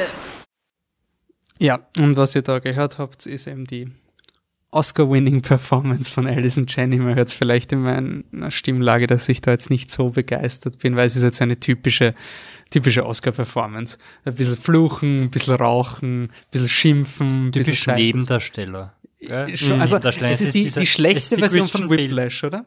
Die Whiplash ja, habe ich cool gefunden, ja. aber ja ich weiß nicht mal, ob man sagen kann, dass es eine schlechte Version ist, weil so ist es eigentlich sehr, sehr ähnlich, aber es gibt, es hätte halt auch wen geben, der eine dreidimensionale, nuancierte Performance hat. Auf wen beziehst du die? Uh, Lady Bird. Die Laurie Metcalf. Ja, ja, wo man sagen könnte, hey, sie schimpft zwar nicht die ganze Zeit herum, aber. Ja, du hättest ja auch Mary J. Blige für Mudbound wäre auch absolut okay gewesen. Mhm. Ist auch. Ähm, ist eh vorbei. Mein Problem ist, dass der Film irgendwie bisschen falsch strukturiert ist. Also es, er fokussiert sich am Anfang extrem auf Tonya Harding, aber nach den öffentlichen Daten und auch dem Film ist Tonya Harding nicht, nicht direkt involviert gewesen im Attentat. Sie hat, sie war involviert in einem ähm, Erpressungs- Versuch, von dem hat sie gewusst, dass ihr Mann quasi ihre Konkurrentin unter Druck setzen will, nachdem die Tonja selber Morddrohungen erhalten hat. Da war sie dabei, aber beim Attentat war sie nicht dabei. Und das ist für mich ein bisschen so das Problem vom Film. Ihm geht total die Power aus, sobald dieses Attentat kommt, weil die Tonja ist ein ne-, Bystander. Die, die hat nichts mit diesem Attentat zu tun, laut Film und Drehbuch. Insofern wartet man halt. Es gibt einfach. dann halt diese, diese Perspektivenwechsel. Also am Anfang geht es um ihr Leben und dann bist du irgendwie nur noch bei ihrem Mann dabei. Mhm. Und ja, ist halt so, so irgendwie so, so zusammengeschustert. Du willst halt diese, diese Kindergeschichte von der Tonja Harding haben, weil die eben so cinematisch ist, so arg ist mit dieser verrückten Mutter und dem Ganzen, weil man das einfach so gut erzählen kann, wenn man das erzählen will. Aber der Aufhänger ist halt dieses, dieses, sagt der Film, ich glaube ich, am Anfang redet, redet sie, glaube ich, im, im, im Interview 20 Sekunden über über ihr Leben und sagt dann, aber deshalb seid ihr ja nicht hier. Er wollte ja wissen, wie das mit dem Knie von Blablabla passiert ist. Und es ist, es ist problematisch, wenn du, wenn du quasi so alle Ebenen der, der Emotionswelt treffen willst. Also die ganze Zeit so lustig und so hahaha am Anfang. Und dann versuchst du dramatisch zu werden, wo du dann sagst so, hey, zu, am Anfang stellst du lustig dar, dass du geschlagen wirst und dass du mit einer Schrotflinte auf deinen Mann schießt und das ist so funny und schaut, man kann den Leuten, die das erzählen, nicht glauben, weil sie schießt auf ihn, dann bricht sie die vierte Wand und sagt, ich habe nie auf ihn geschossen. Hilarious und dann sollst du irgendwie Mitleid mit dir haben, dass sie dann Konsequenzen für dieses Attentat äh, tragen soll, wo du dir auch denkst, ja, okay, aber ich meine, wenn körperliche Gewalt eh hilarious ist, dann sollte das jetzt auch hilarious sein. Das ist auch so irgendwie so, weil du Big Shot erwähnt hast, ist auch immer das Problem bei Big Shot gewesen, dass, dass sie quasi draufkommen, wie scheiße die Welt ist. Und am Schluss soll es emotional sein, obwohl alle Charaktere gewinnen und mhm. Millionäre werden und ich weiß nicht was alles. Und du hast dann Leute, die das eigentlich die ganze Zeit erwartet haben, dass das passiert, auf einmal urtraurig herumsitzen und alles ist emotional schwer und du denkst, aber ihr habt es doch erreicht, was ihr wolltet, warum seid ihr jetzt so fertig? Und bei dem Film ist es auch so, dass, dass halt der Ton überhaupt nicht zusammenpasst und wenn du diese Interviews einführst, warum brechen sie dann noch die vierte Wand, außer um hilarious zu sein? Aber ja, so, also für, so mich, für mich war es halt wirklich so eine Art von Oscar-Film. Also so, Big Short hat das so gemacht, das ist, können wir jetzt auch so machen. Also für mich wirkt es so, als wüsste jemand, dieses Stilmittel ist cool. Aber Big Short hat es aber besser funktioniert. Eh, eh, er versteht nicht, warum es bei Big Short funktioniert hat. Das ist irgendwie so mein, und was mir auch ein bisschen, ja, also eben, was du ja schon gesagt hast mit der Gewalt, ich finde, er der Film hat ein extrem, man, man, ein Film ist nie dafür verantwortlich, wie das Publikum darauf reagiert, das muss man auch sagen. Also wenn Leute über gewalttätige Szenen lachen, dann, zum Beispiel Wolf of Wall Street ist für mich ein Film, wo ich der Meinung bin, der Film ist nicht, will, findet das nicht lustig, aber ich weiß, viele Leute finden es lustig. Aber bei dem Film war es für mich irgendwie so, so fehlgeleitet, als wüsste der Film jetzt echt nicht, wie schwerwiegend die häusliche Gewalt ist, die da gerade inszeniert wird. Also wenn die Alison Jenny der Tonja einfach eine auflegt, dass es sie vom Sessel runterhaut am Esstisch, das ist einfach so, pff, weiß nicht, das komisch und gleichzeitig, ich habe jetzt noch gerade geschaut auf, auf internetmäßig die, die Werbekampagne vom Film ist auch so ironisch. Also so ein Bild vom Sebastian Stan mit steht auf meiner Stirn Vollidiot, Fragezeichen, Rufzeichen. Und dann steht, Seriosität hat einen Namen, Jeff Gilugi, aka Sebastian Stan, jetzt in Itonia. Das, also das Marketing will dieses mhm. Ironische. Und ich habe auf Twitter diskutiert mit ein paar Leuten, die meinen, okay, es ist, es ist schwarzhumorig und deswegen ist es okay. Das kann ja sein, aber, aber wenn was schwarzhumorig ist, dann, dann versuch halt nicht so emotional zu werden am Ende. Oder probier's, aber mach's besser. Ja. Ja, weil. Hab wenigstens einen Point, ja. Weil in Bruges ist schwarzhumorig und schafft es am Ende auch emotional zu sein, aber das hat halt, es hat ein Element, das, was nie lustig ist. Es, es verwendet ja. ein Element, wo es wo sich's nie drüber lustig macht. Mhm. Und bei dem Film, es macht sich nie wirklich über das Attentat lustig, unter Anführungszeichen, aber es wird auch so strange irgendwie inszeniert. Und, oh ja, es wird eigentlich auch voll in die Witze eingearbeitet. Doch, doch. Die zwei Idioten, die sich nicht auskennen und dann mal dumm fahren und hin und her fahren und so ein Was aber anscheinend auch wirklich oft einige Dinge stimmen auch. Also, dass er ja, die Glastür grennt ist nach dem Attentat und solche Sachen sind anscheinend, was, was mir halt auch am Film geärgert hat, er bedient sich seiner, seiner Kinopolemik. Also der, der Sean Eckert, dieser Typ, der dann quasi fürs Attentat verantwortlich ist, der Paul Walter Hauser, der Schauspieler, der wird permanent als so richtig grindig inszeniert und, und und blatt und fressend. Und wenn er gerade nicht frisst, dann hat er so einen, einen Latz, ein Latzerl umhängen, wo noch die Pizzaflecken drin sind. Und da denke ich mir halt, ja, ich weiß eh, du willst, dass wir über diese Figur lachen, aber du bedienst dich heute der allerbilligsten mhm. Bildsprache, die es gibt. Und ich weiß nicht, ich, ich habe ihn ein bisschen, ich weiß nicht, ob ich ihn im falschen Hals gekriegt habe. Für mich ist wirklich ein Film, der mir relativ blunzen ist und wo ich wirklich so sage, pff, ja. Er hat ja auch keine Figuren, oder? Am Ende. Ich fand so, so bitter, es gibt Spoiler. Es gibt eines, aber eh wurscht, wirklich kein großer Spoiler. Naja, es gibt eine Szene, wo die, die Mutter, die Alison Jenny, ähm, quasi nochmal nett ist zu Tonja und dann, und sie ist ja wirklich die ganzen Filme über einfach so unnahbar, die Mutter ist einfach, so, ja, vielleicht war es eh wirklich so, aber ganz ehrlich, pff, was interessiert mich diese Frau, die einfach nur gemein ist zu ihrer eigenen Tochter? Und dann gibt's halt die eine Szene, wo sie eh nett ist zu ihr und dann stellt sich halt heraus, dass es auch aus einem bestimmten Grund eigentlich nur auf das eigene Wohl aus ist und eh nicht wirklich nett ist zu ihr. Und das war. Wobei, ich glaube, bei mir, bei mir war es wirklich so, ich wäre angefressen gewesen, wenn sie jetzt nett gewesen wäre. Eh sicher, aber es hätte ist, dem Film noch mehr. Stimmt, aber es ist trotzdem irgendwo symptomatisch halt für eine Figur, die halt wirklich gar keine Nuancen hat. In einem Film, der wenig Nuancen hat. Ähm, Plus Side Margot Robbie finde ich eigentlich voll cool. Ja. Ja, ähm, ich finde es halt lustig, wenn sie mit der Zahnspange um und um rennt. Ich meine, wie alt ist die Margot Robbie? Und dann spielt sie die 16-Jährige oder ja. so mit der Zahnspange. Das ist halt. Ja, aber ich meine. Ich fand es auch ein bisschen weird, aber. Sebastian Stan ist schlimmer, finde ich. Ja. Aber was ich da schon sehr loben möchte, ist, dass das Make-up, also auch wenn sie die Zahnspange geht, es funktioniert wirklich, nicht wirklich, dass sie jetzt jünger ausschaut, aber prinzipiell finde ich, hat der Film, vor allem mit den Haaren, macht er echt coole Sachen. Nicht nur, dass er die dann halt auch trifft und so, also wirklich das gut nachbildet, sondern macht auch immer wieder so einige kleine Details. Nee, die, das Make-up fand ich wirklich sehr cool in dem Film. Aber okay. ja. Bei mir ist es ein Lauwarm. Was ist bei euch? Ja, ich glaube mittlerweile auch ein Lauwarm. Ja. Kann man ja auch ein Empfehlenswert geben. Muss ja auch nicht. Klassisches lauwarmes Empfehlenswert, wenn es einem wurscht ist. Okay, Patrick, wir, haben, wir waren jetzt viel zu intellektuell unterwegs. Wir müssen jetzt mal irgendwelchen fetten Monster um, ähm, Es gab 2013 einen Film, der ist Fleisch geworden. Ich habe einen Roboter in der einen Hand und einen Roboter in der anderen Hand und dann haue ich diese Actionfiguren zusammen. Von Oscar-Preis. Von Oscar-Preis. Guillermo del Toro. Nein, es war, es war ein lustiger Film. Also ich habe unglaublich, wir, wir haben ihn zusammen Pacific Rim haben wir jetzt über den Titel den gesagt. Ersten, Pacific Rim. Ich habe unglaublich viel Spaß gehabt mit dem, der war lustig, da, da kommen Riesenmonster aus irgendeinem Riss unter Wasser raus und zerstören alles und man muss dagegen kämpfen.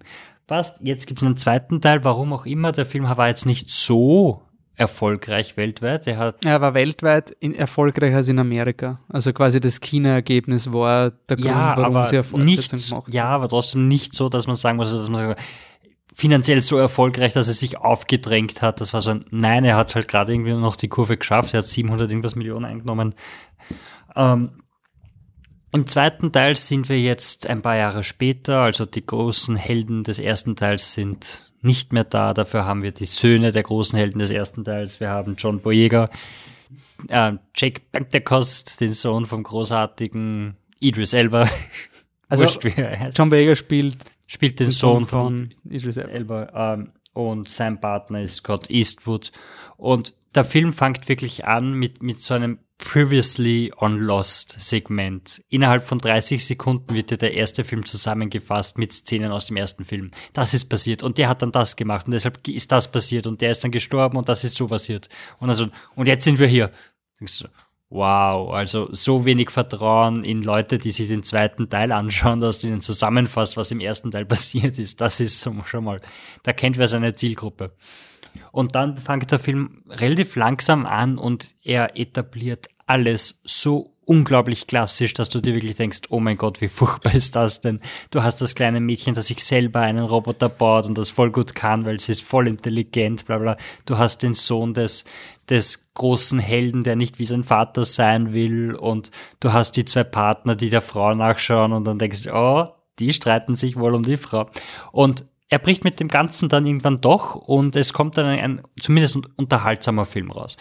Also, Oder? stimmt, hau den Clip rein. Was ist der Clip?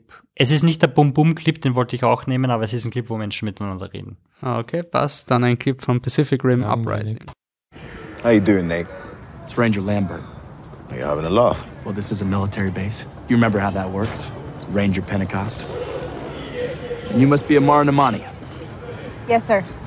Ranger, sir. Well, let's get you squared away. Oh, and uh, try not to steal anything while you're here. Did that haircut just call you Pentecost? As in badass stacker Pentecost? Pilot of Coyote Tango, hero of basically the whole world? It's just a name. Yeah, really cool name. Das ist nicht das einzige Mal, dass über also, Stacker Pentecost reden. Der im ersten Teil diese unglaublich tolle Rede gehalten hat. Ganz genau. genau es kommt, der. Es kommt Super. öfter vor, dass er eine urgeile Rede gehalten hat. Und da fängt der Film dann an, Spaß zu machen, weil er sich ah, selber Wir sollten nur anmerken, Oscar-Gewinner Guillermo del Toro ist natürlich nicht mehr dabei beim Film. Dazu. Ja, ja, nein, der, der hat abgeben an Stephen D. Knight, ja. der bekannt ist für Fernseh- Rollen. Er hat in Daredevil ein paar äh, Folgen produziert bzw. Regie geführt und auch in anderen Serien. Und er macht das eh voll okay. Also du merkst jetzt keinen großen Unterschied. Er kann gut Roboter gegeneinander kämpfen lassen. Er hat einen Shot drinnen, der ist so Michael Bay, das weh tut. Das ist wirklich so ein Swoosh, wo die Kamera sich so dreht in Zeitlupe und du hast das Mädchen mit, mit, weißt du, bisschen Dreck im Gesicht und im Hintergrund explodiert alles, weil die Monsterroboter kommen, bam, bam, bam. Und, aber sonst ist er, ist er voll okay. Was fehlt, ist diese Del Toro Weirdness. Du hast im ersten Teil hast du ja dieses, wir müssen auf den Markt, wo mit diesen außerirdischen Kaiju-Teilen gehandelt wird und dann, dann taucht Ron Perlman auf, der der geriebenes, ich weiß nicht, Kaiju-Penis-Pulver verkauft mhm. und, und du musst dann driften und dann bist du im Kopf des Kaijus und es ist alles so crazy und dann musst du in die Gedärme des Kaijus rein und bla bla bla bla bla. Und das fehlt alles ein bisschen. Du hast ein paar coole Sachen, die ich wirklich nicht spoilen will, weil sie sind wirklich geil und wenn du denkst so, wow, bitte mehr davon, bitte greift, geht's da voll in die Tiefe und wird so weird as fuck. Ähm, das passiert dann halt leider nicht und was bleibt, sind dann halt Roboter, die sich prügeln, was eh lustig ist und das ist der Film dann auch. Es ist dann auch voll lustig und du hast dann größere Monster, die kommen, die dann auch besiegt werden müssen und, und drehbuchmäßig, ja, genauso wie du es dir vorstellst, aber es macht halt Spaß, weil es gibt diese ganzen Geräusche, wenn sie sich prügeln und und es gibt den einen Twist und es gibt irgendwelche Easter Eggs, die du entdecken kannst und es ist halt wirklich so Verfilmung von so einem japanischen Anime-Ding. Der große Plan ist, sie müssen Mount Fuji bis schützen und er ist voll okay. Es ist wirklich so Unterhaltung. Es hätte wirklich schlimmer sein können, weil ich habe den Trailer furchtbar gefunden und den, der Anfang ist, wirklich nicht gut bei dem Film und du hast dann halt wirklich schon Angst, dass es eine totale Katastrophe wird und er, er fangt sich dann und liefert dir von diesem weirden Roboter-Punching-Film zumindest den Roboter-Punching-Teil und, und lasst den weirden Teil ein bisschen außen vor, was schade ist. Aber ist voll okay, ist ein empfehlenswert. Wie ist es im Vergleich, weil wie die Trailer kommen sind, haben viele Leute gesagt, der ist quasi, es ist nicht mehr Pacific Rim, es ist jetzt Transformers ähm, ist er schon so in dem Transformers, also in diesem negativen. Nein, es ist ein, es ist ein, es, wenn die Transformers so wären, dann wäre man happy, weil du hast diese Roboter und du weißt, wer was wann macht und warum und wer welche Fähigkeit hat und sie prügeln sich und sie prügeln sich nicht, während sie von A nach B laufen. Und von dem her ist das voll okay. Ich meine, natürlich, wenn du Riesenroboter hast, die sich prügeln, bist du irgendwo in, in Transformers Territory, aber es ist nicht so also es ist nicht so katastrophal furchtbar wie Transformers, auf keinen Fall. Okay. Nicht so katastrophal furchtbar wie Transformers ist vielleicht auch der nächste Film. Ich weiß keine bessere Überleitung. Wie kann man von riesigen Monstern auf österreichischen Coming-of-Age-Film? Das wahre Monster ist die, die Gesellschaft. Ja, ist okay. Mache ich das? Ich glaube, ja. ja ähm, die Rede ist von L'Animal von Katharina Mückstein, einen Coming-of-Age-Film mit Sophie Stockinger in der Hauptrolle. Sie spielt Matti, äh, eine Jugendliche, die kurz vor der Matura steht und sie tut in ihrer Freizeit hauptsächlich, sagen wir so, ein bisschen buschikose Sachen machen. Ähm, vor allem tut sie gerne Motorrad fahren. Da ist sie mit ihrem besten Freund, dem Sebi, gespielt von Jack Hofer, kennt man vielleicht noch von einer von uns, ähm, vielleicht auch nicht.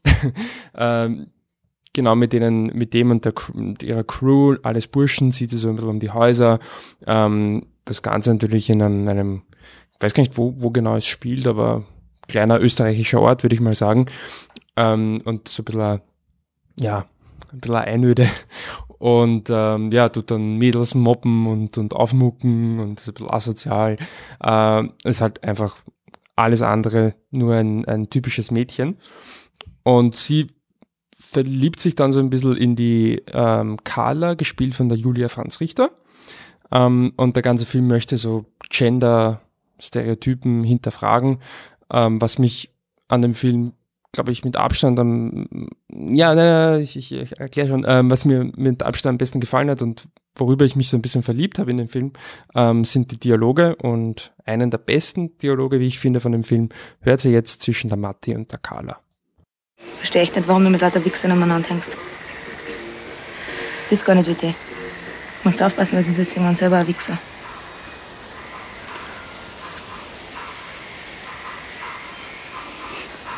Ja, Wichserin. Was? Was, was?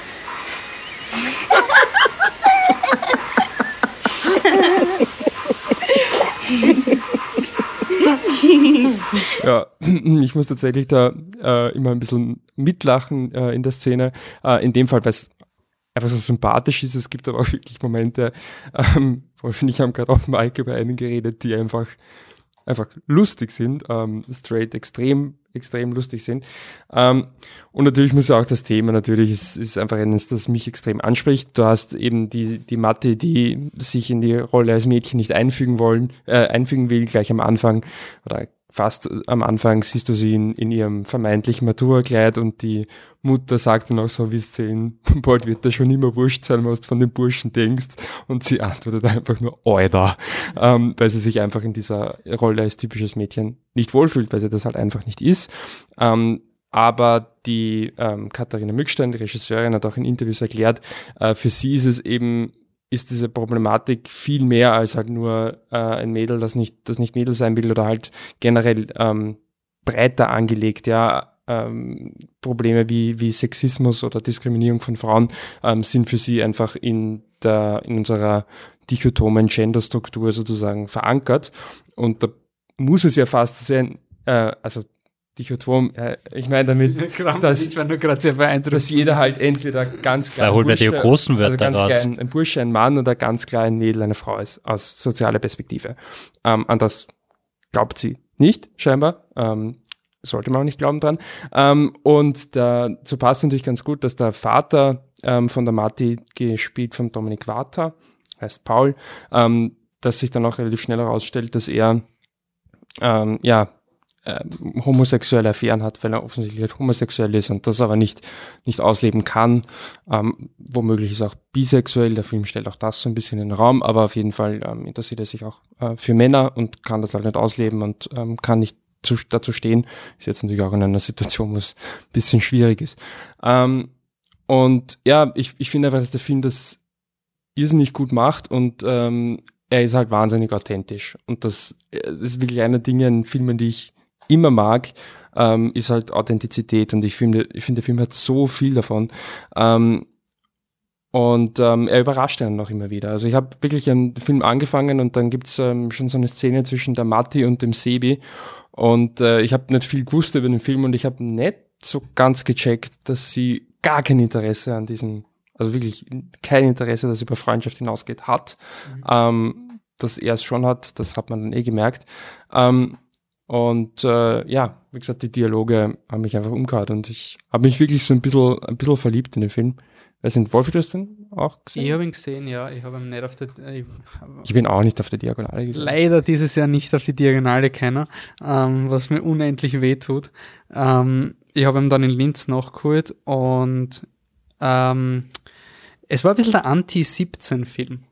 Also 17 ist so dieser Come, österreichische Coming-of-Age-Film, wo es, äh, wo wir, ich weiß nicht, wie ich sagen soll, wo wir diese klassischen Gender-Denken schon hinter uns gelassen haben. Also so, dass die ähm, Paula heißt glaube ich, in 17, die Elisabeth Wabic, dass sie sich quasi outet. Sie muss sich nicht mal mehr outen. Das ist überhaupt kein Problem, überhaupt kein Ding. Ähm, L'Animal ist dann die ländliche Realitätskeule. Mhm. Also das ist, oh, fuck, ja, scheiße. Also 17 ist für mich so, war für mich so ein unsagbar schöner Film, weil einfach dieses, ja, so soll's eigentlich sein und L'Animal ist dieses, so ist es wahrscheinlich leider viel zu oft. Ähm, ich finde, er ist wirklich, er geht unter die Haut. Ähm, ich habe jetzt so schmunzeln müssen, weil ich habe in der Kritik von Die letzte Party deines Lebens eben gemeint, dass die Dialoge authentisch sind, unter Anführungszeichen. Also authentischer als du normalerweise von Die Hölle quasi von diesem Niveau. Also da ist die Hölle, äh, da ist natürlich die letzte Party deines Lebens weitaus authentischer, äh, weil Animal ist natürlich eine andere Liga von, von authentischem Dialog. Ähm, und es war eine e-, extrem interessante Szene. Es gibt gegen Ende des Films, es gibt so einen Moment, wo eigentlich so eine weirde Kunstmontage kommt, wo du denkst, okay, das ist jetzt das Ende, aha, okay. Dann geht, und dann denkst du, okay, ich habe mich jetzt damit abgefunden. Dann geht der Film aber weiter und dann gibt es so ein Fade to Black in wo du nicht weißt, was jetzt passiert, also wo die Protagonisten verschwinden im Dunkeln. Und da war die wirklich so ein, wehe, du endest jetzt, du Scheißfilm. Also wirklich so, wehe, du machst jetzt dieses pretentious Ende. Und dann gab es Gott sei Dank noch zwei Minuten danach, weil sonst wäre ich, glaube ich, wirklich angefressen auf den Film gewesen. Das habe ich wirklich interessant gefunden, wie sein Film auf, auf Messers Schneide von entweder versaut er jetzt das Ende Vollgas und das Ende ein Dialog über eine Zigarette, der so geil doppeldeutig ist, das habe ich phänomenal gefunden. Also dieser letzte ist einer der letzten Dialoge über die Zigarette, Spitzenklasse. Also das war wirklich für mich so ein, das, diese Szene gehört eingerahmt und in Drehbuchklassen unterrichtet, um zu zeigen, wie man Dialog macht und was Dialog sagt. Ähm, die Elisabeth Wabitsch spielt auch in dem Film, glaube ich, kurz mit, aber nur als Gast. Nicht, okay. Doch, kann sein, kann sein. Äh, nein, nicht, nicht Wabitsch, sorry, die, die Alexander, Alexander Schmidt spielt sorry, ja. Die habe ich vergessen zu erwähnen in die letzte Party deines Lebens. Aber ich habe sie auf Wikipedia nicht gefunden, deswegen war jetzt ein bisschen ich weiß jetzt, dass man sie mit DT schreibt am Ende. Um, ähm, aber das ist ein kleiner Insider. Um, ähm, aber ich finde, dass das L'Animale ähm, generell, ich mag das in Coming-of-Age-Filmen ähm, extrem gern, ähm, ich finde, die guten Coming-of-Age-Filme haben immer die Szenen, wo du den Film umarmen möchtest. Und ich finde, L'Animal hat so viele davon. Ich habe den Film ähm, ein zweites Mal gesehen, eher zufällig als sonst was, aber ich bin, bin froh darüber. Ähm, und das bin wirklich ein paar Mal so gesessen, ah ja, stimmt, das war, oh, oh, ja, komm her, ich drück dich. Wirklich, es gab diese ähm, einige solche Momente, natürlich jetzt vor allem Bezug nehmend auf die Matti, ähm, aber auch, auch generell.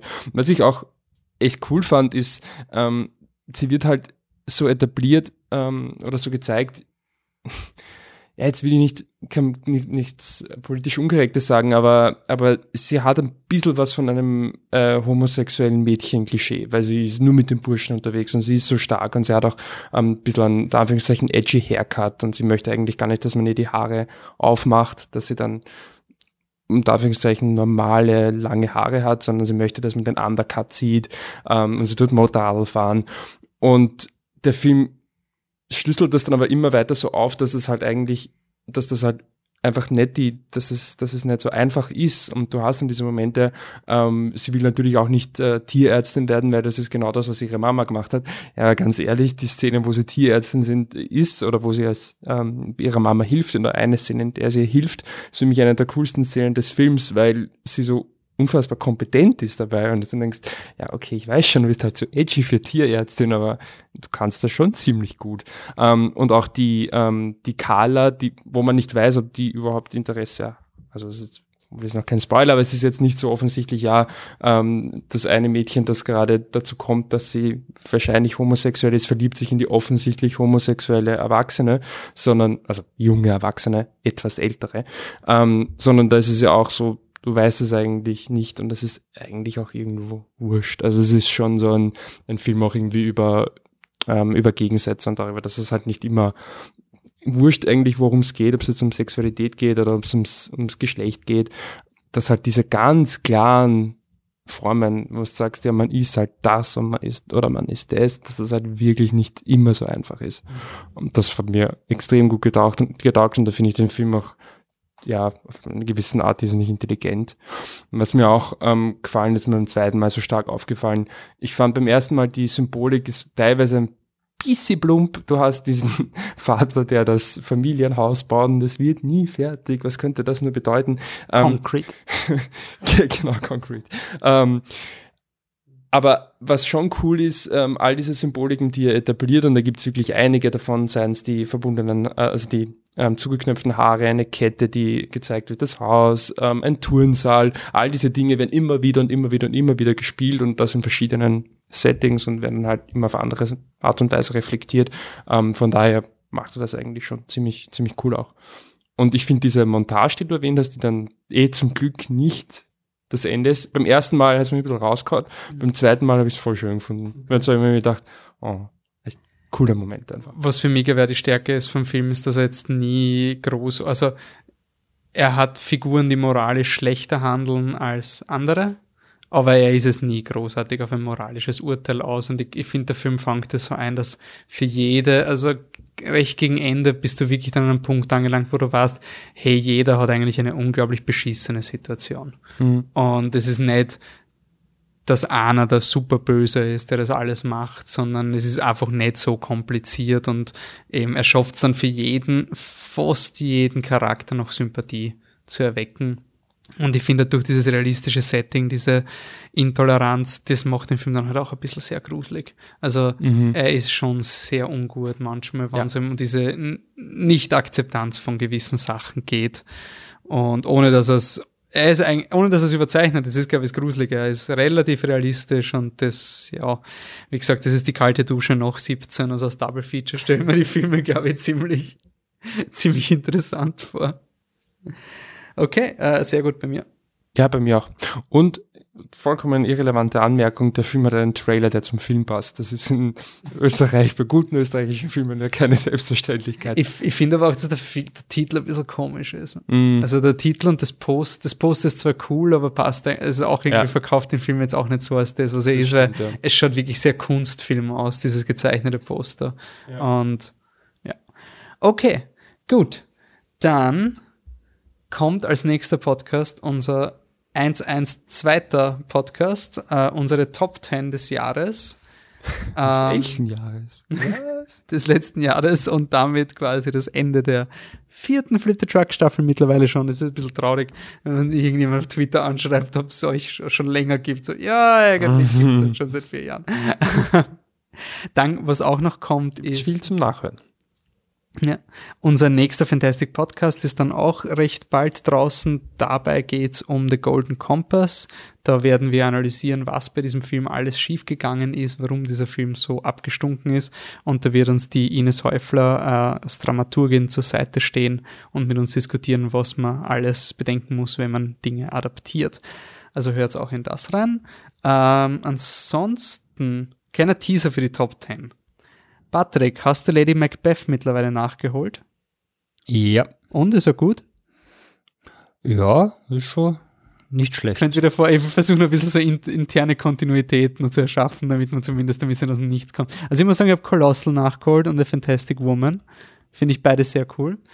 Ich finde Amazon nur sehr scheiße, weil es keine Untertitel gibt bei Amazon. Ja, aber da, nein, bei Raw hat Untertitel. Okay, aber Stimmt, bei Fantastic weil, weil, Woman gab es. Ja, weil es gibt kein, keine deutsche Synchronisation von Raw. Was? Deshalb gibt es nur Französisch und Französisch mit Untertiteln. Sehr glücklicher Zufall ist. Ja, weil Fantastic ja. Woman habe ich auf Deutsch schauen müssen. Ja. Ähm, Raw, hast du gesehen leicht? Ich habe hab Raw nachgeholt und ich bin wirklich in der vorletzten Szene des Films draufgekommen, dass die Schwester von der Hauptdarstellerin dieselbe Schauspielerin ist wie in Tiger Girl. Du hast wirklich, okay. Ich habe bis zur letzten Szene braucht, weil ich mir gedacht habe?